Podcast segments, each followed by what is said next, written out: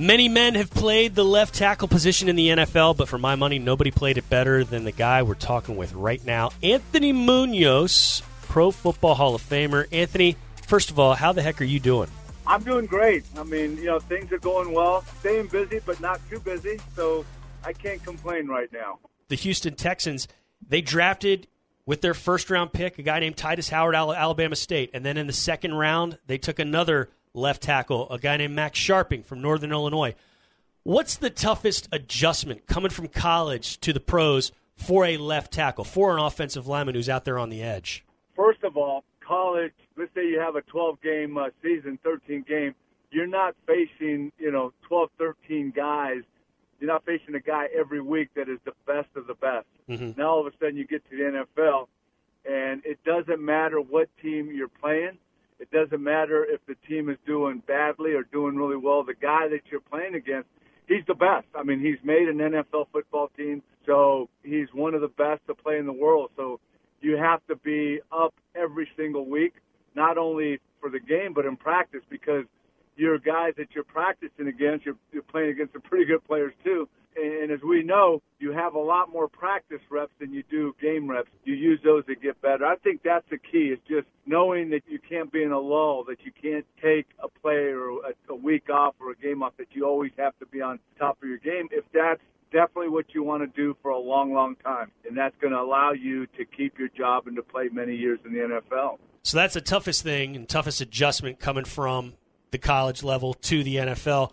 What's your one strongest bit of advice for these guys to work on in this time in between OTAs and the start of training camp? They've got four or five weeks, but they're not really all the way off. What do you tell these guys? What should they work on in this period? Yeah, they're not off. I mean, people say, well, they got this time now.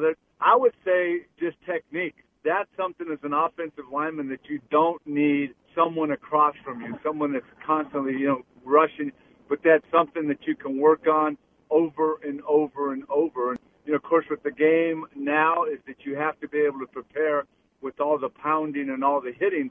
So you compare can prepare 100% without the 100% physical part of it, and that's something that you can continue to do from now until you you start camp. And I think that's something that I really learned, you know, and I did my whole career, even the off season when I was running and lifting. Every, I tried every day to work on technique, footwork, and you know, being in the right position therefore it comes natural. And uh, when you get to camp, now you, your mind isn't about your conditioning or your footwork, even though that's part of it. It's about okay, what do I do on this play? What do I do on, and really getting the strategy down to where now you know exactly what you have to do and you can go full speed. So I would recommend they just continue to work on their technique.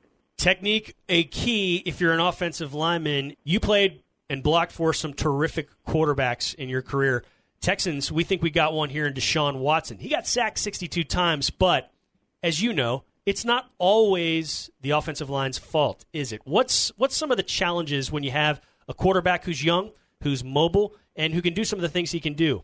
A lot of times, uh, you know, when you're pass blocking, you you pretty much know where the quarterback is going to end up. So a lot of times, your whole technique and the way you're taking your guy is predicated on that. So you you know, and all of a sudden you got a guy with that much athleticism can, that can escape different things. So one of the things as offensive lineman you really have to be aware of is that when you think you have your guy, you got to continue to go because it might not be your guy. He might have to escape somewhere else. Those are the things, and and you know that you learn that right away, especially with someone like Watson, is that that might happen. So it's not like you get surprised during a game. You have to be aware the main thing is just football awareness, football smarts, the ability to adjust, and the main thing is just going until the whistle is blown. That's probably the big advice I'd give you when you have a guy like that because you never know how long he's going to extend the play. One of the fun things I always love talking with you about is your acting career, specifically the right stuff.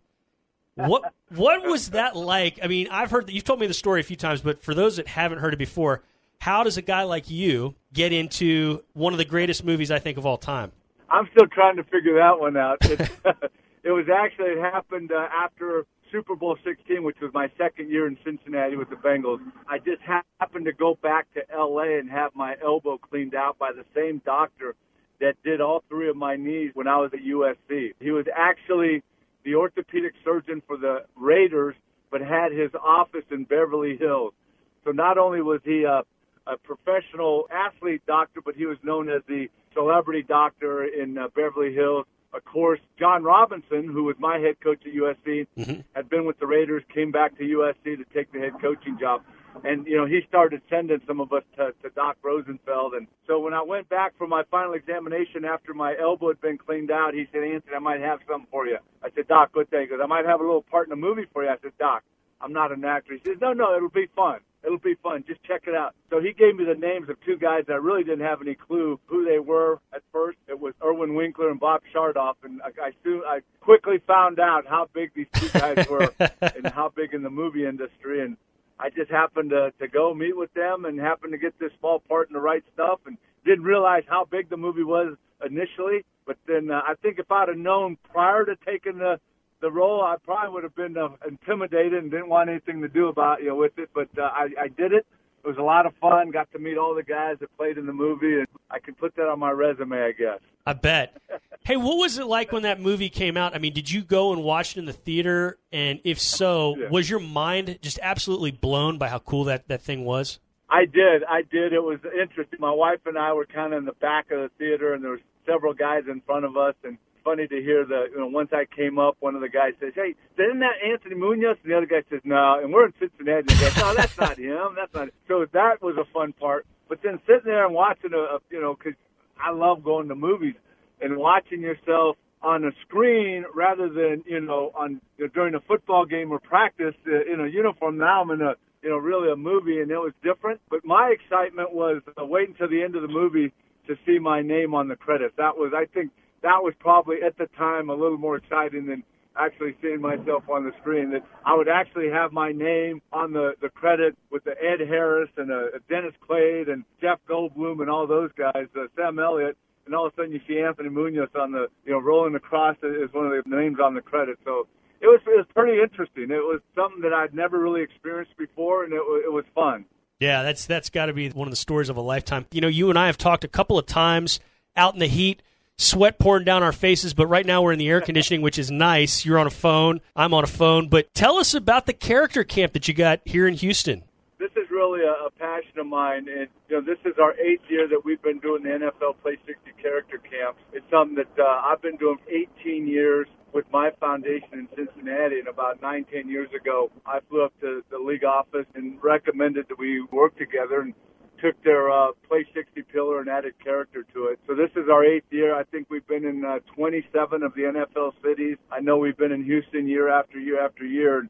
But it, it's great. I love it because we can use the game of football. We're going to teach the young men and women a game of football, but then we're going to go beyond the game and teach them what it means to be a person of character what it means to work together as a team. So those are the things that excite me that we can use a, a game that gave me a lot of opportunities and it still gives me opportunities. Yeah, that's fantastic stuff. And I imagine over the years since you started this, you've got guys and players and kids that have gone on to play in college, and I'm betting maybe even a couple of them have wound up in the NFL themselves, huh? Well, you know that's the fun thing about it. You know, you start with these young men at a, at a young age, and then you can see them grow and see them become, you know, from young men to men, and so that's an exciting thing. And then hopefully, as this process continues then you'll see those young men that grow to be men to come back and give back to their respective communities and, and really use the platform uh, like a lot of us that have played the game already are utilizing it.